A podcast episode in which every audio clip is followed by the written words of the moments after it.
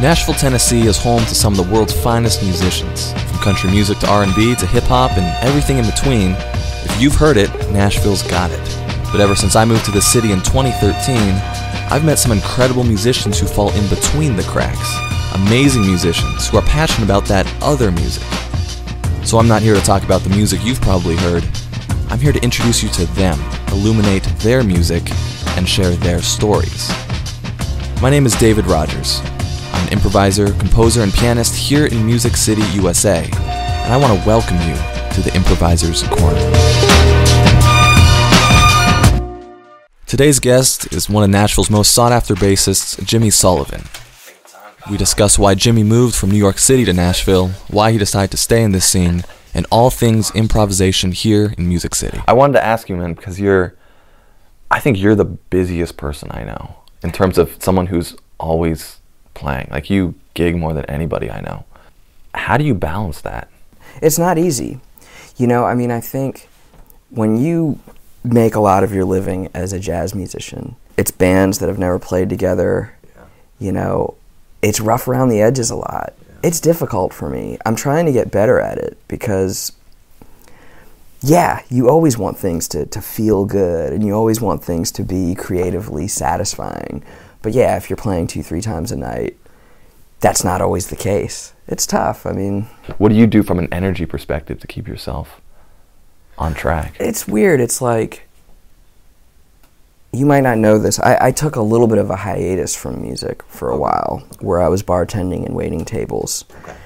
And, uh, I don't know how much they're correlated, but that's a hard way to make a living, especially when I was in New York. You know, I'd be working sometimes 60 hour weeks, but 40, 50 at the normally on your feet the whole time. And it just kind of felt like when I was able to go back to being full time, because I was a full time musician for many years.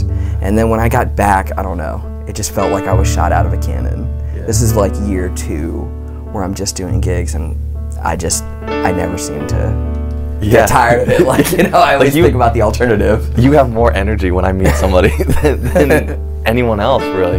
It's like we all have like our slumps. I've never encountered that. I stay very caffeinated. Yeah, that's you know, spoil. You know, take you behind the curtains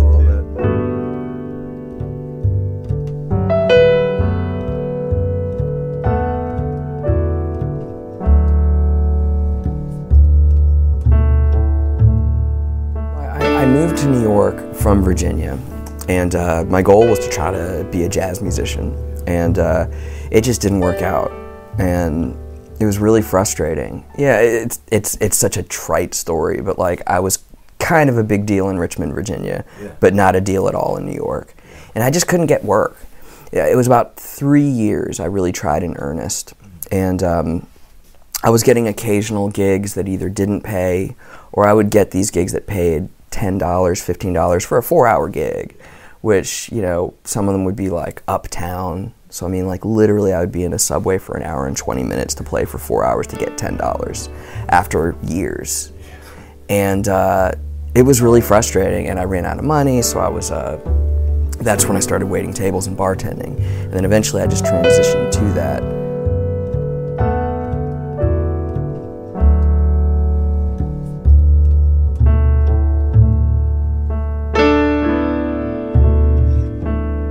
Can I say this without sounding like corny? Like, I I met people initially that were like, "Hey, you want to get together and jam?" I think I met you at a jam. Yeah, I started going, and you know that's the thing. Like, I started looking at, I started going to the Nashville Jazz Workshop jams, and uh, I met some bluegrass people, which I had never played bluegrass before, but they were like, "Just come to our house and jam." So I started doing that, and then uh, at the restaurant, you know, hey, I have some songs. You want to just get together and just play for fun? Yeah. And I think that did it. Like, I just lost my joy in New York. I play music because it's fun. You know, at the end of the day, I play music because I really like it and it's fun. And it stopped being fun in New York. And then in Nashville, it became fun again. And I remember, like, we, I was just jamming, and I was jamming a lot. I was just going and hanging out with people. I met Lindsey Miller, who's a good friend of mine. I met Matt Endall, and I just would go to their living room and just play for fun. And then it was like, hey, well, there's a thing, you know, it pays like $50. I mean, you don't have to say. I was like, all right, sure, I'll do that. And then after a while, I was playing with four or five different groups, Yeah. mostly singer songwriter stuff. And then jazz started happening, and, and it just kind of kept piling up.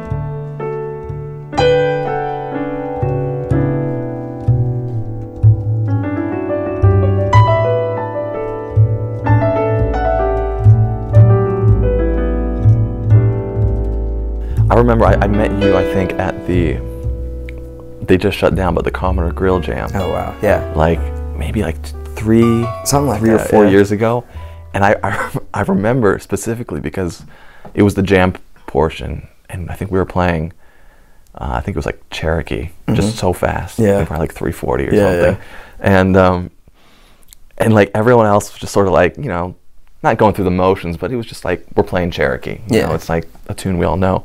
But I, I remember looking over at you and you're just like you're just so into it and you're like digging in. You're like you're sweating. And I just remember like this guy is bringing intensity that I really haven't felt. It's you know when I when I first moved here and I was trying to play like I said I was just trying to play for fun again. It was depressing, man, trying to find jazz. Like I described it as like an internet graveyard of jazz gigs and jam sessions that were. It was sad, man. I mean like there'd be a thing where it's like jazz jam at this place, closed. Jazz jam at this place, closed. Or I would like click on it. It's like this restaurant has been closed since, you know, 2005. Like everything. I had to scroll down and scroll down. And now that Rudy's is here, there are some weeks where there's some pretty interesting music happening. Um, you know, I, I'm really inspired by a lot of the music that's being made there, and I think a lot of a sea ch- the sea change that we're hoping will happen has to come from younger people. Like obviously, guys like Jeff Coffin and, and Bruce Dudley and Jeff Berlin or, and Jim Ferguson, and I can keep going on and on. Duffy Jackson. There's obviously a lot of of older guys that are absolutely amazing musicians, but like the people that come to the shows and the people that start new gigs tend to be younger people, the people that are still hungry and still trying to do things.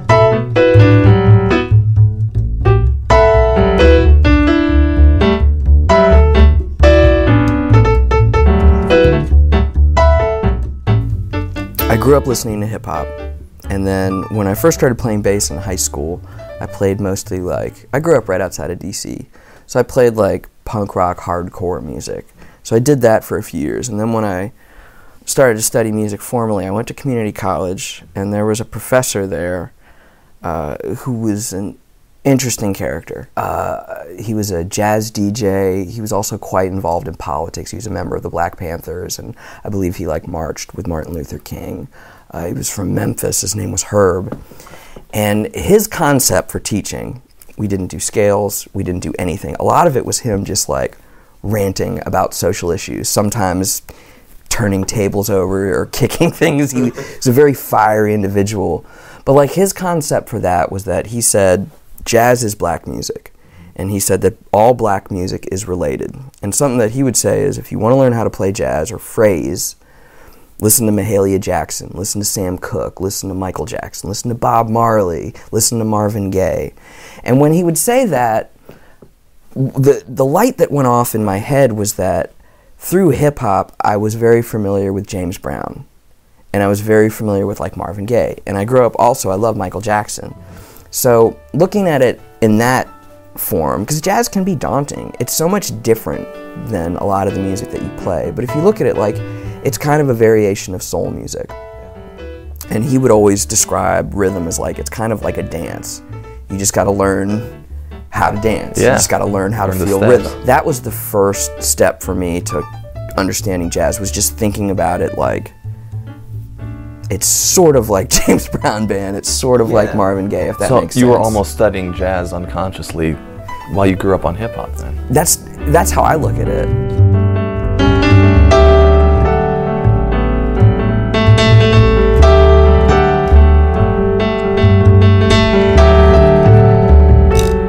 I love practicing. I love practice. I love the process. You know, I, I like getting better at things. I like marking progress. And you know, when I practice, one of the things that I do a lot is just repetitions of things. If I'm having trouble with something, I will take it down very slow with a metronome and I try to do things either 25 or 50 times before I move on. And like when I'm practicing for the Jeff Pfeiffer gig, like maybe I'll just solo on Dolphin Dance 10 times in a row. And then I move on to the next thing and solo on that 10 times in a row, or 25 or 50. And uh, so I do things in repetitions. And I actually, when I was in college, just I went to the library one day and got all these books on basketball training. And I just was listening. I had vinyl; they had records, so I was like listening to Art Blakey records while I was dubbing them onto tapes. Sorry, I know you shouldn't do that, but I was, and reading. And like I came up with like a thing like run a suicide, you know, come back, dribble left-handed, for a minute until the buzzer goes off, then right handed until the buzzer goes off, then do crosses, then do crosses behind your back, then, you know, through the legs, then shoot 15 jumpers from here, 15 jumpers here, run another suicide, do 20 push ups, jumpers from here, then practice your footwork. You know, I'd set up a chair, cross, try to get by it. I loved it. I almost loved that as much as playing. Like just getting up in the morning and doing that. And it's similar. I mean, I have a routine. I get up every morning, and usually it's like, boom, I have a 45 minute timer. I like timers are always cool to me. I used to love you doing them in basketball, but I set 45 minutes, and then it's like 45 minutes singing, 45 minutes baseline construction, 45 minutes electric, 45 minutes soloing. Take a break, and then maybe I'll throw in, you know, one or two or three more 45 minute sessions.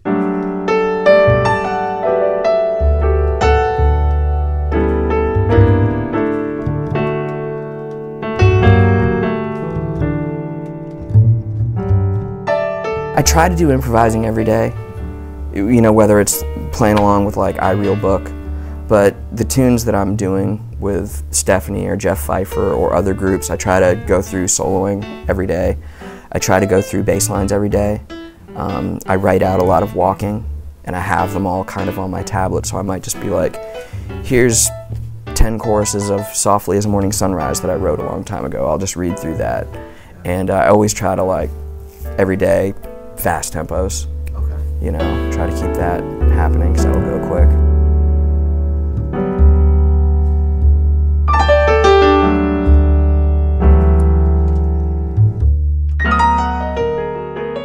Yeah. Who have been your biggest influences? You ask really good questions. I'm, I'm, interested about. I'm interested well, about you, man. Yeah. You know when. So when I was in community college, again, being this punk rock kid. I had stickers all over my bass and long dyed yellow hair, trying to play jazz. Uh, the one thing that Herb would always shout out was he wouldn't call me by my name. He'd always just call me bass player. He'd always just shout, "You know, bass player, you're dragging.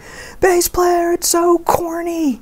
You need to listen to Sam Jones, Percy Heath, Doug Watkins, Ron Carter." He would say those four names every time. I started listening. Sam Jones is one of my favorite bass players as far as walking and two feel. Percy Heath, Doug Watkins, Ron Carter. I love those guys. As far as bass playing, that is those are the four guys I've I've checked out the most. I've transcribed. It, it, it bums me out that I lost my books of transcriptions, but I had books of transcriptions from those guys. Those are my biggest biggest influences. Um, and then when I got to four year college I became kind of obsessed with Christian McBride, and George Mraz is probably my one of my biggest, biggest, biggest influences. I am obsessed with George Mraz. I love him.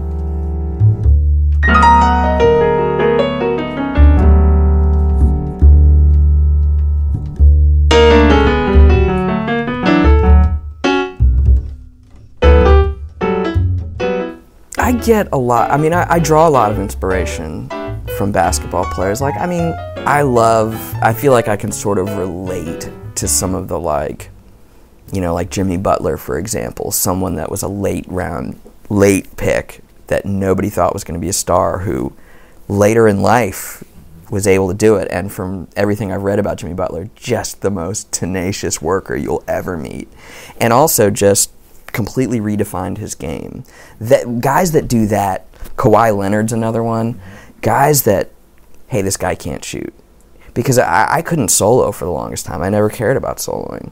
And this is like a recent thing that I've really devoted to myself to. That I always love that. I love the idea of a guy that's just a defensive guy that's like, you know what? I'm just going to go to the gym every day and learn how to shoot. And then Kawhi and Jimmy Butler, like, that's amazing.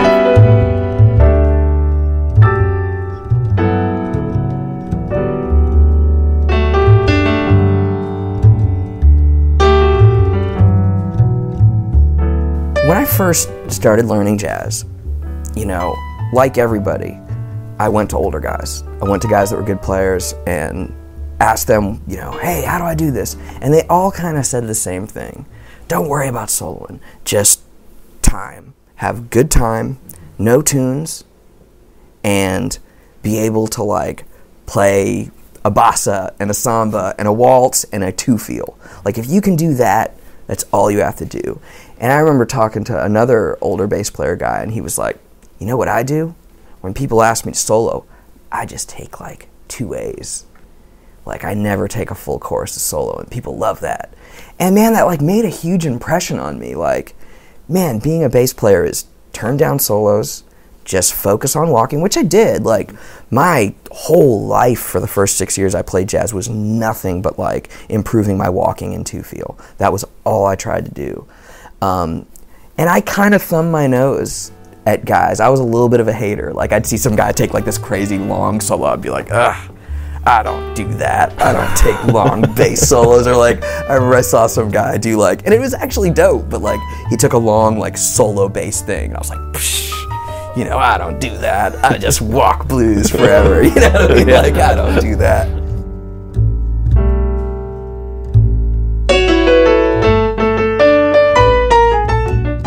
I, I took some lessons. There was a bass player in, in DC named Ephraim Wolfolk. Great bass player, but he was a really heavy classical bass player, and then he played with Ahmad Jamal for a while, and he played in the Smithsonian Jazz Orchestra. But I took lessons with him, and it was crazy. I mean, it he struck a nerve with me in that he, let's play this classical etude. And again, I'm like, I don't play. Let's try to play this classical etude. And of course, it would be god awful. Like I just bought the, you know, picked up a bass months ago, and he would literally, all right, this part, doom doom doom bump, click, click, doom doom doom doom. Take your hand off the bass.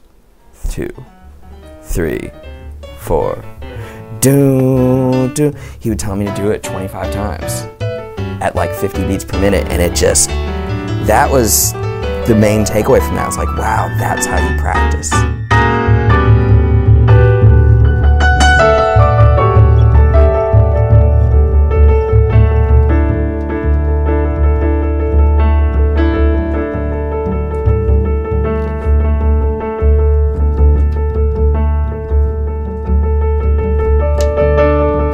You know, there was this guitar player in DC, Paul Pieper, that is a hero of mine. But, and he is not a very disciplined practicer at all. He's just very naturally talented. But one thing he talked about is like, you know, people focus so much on books and method, and not that there's nothing to be gained from that. But man, go see great jazz. Listen to great jazz. Like, that's the textbook. That's the real textbook.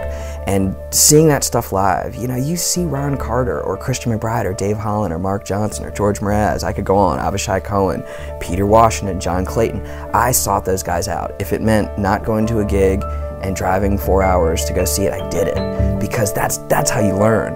You see those guys live, and it's like, wow, like that's how jazz should sound.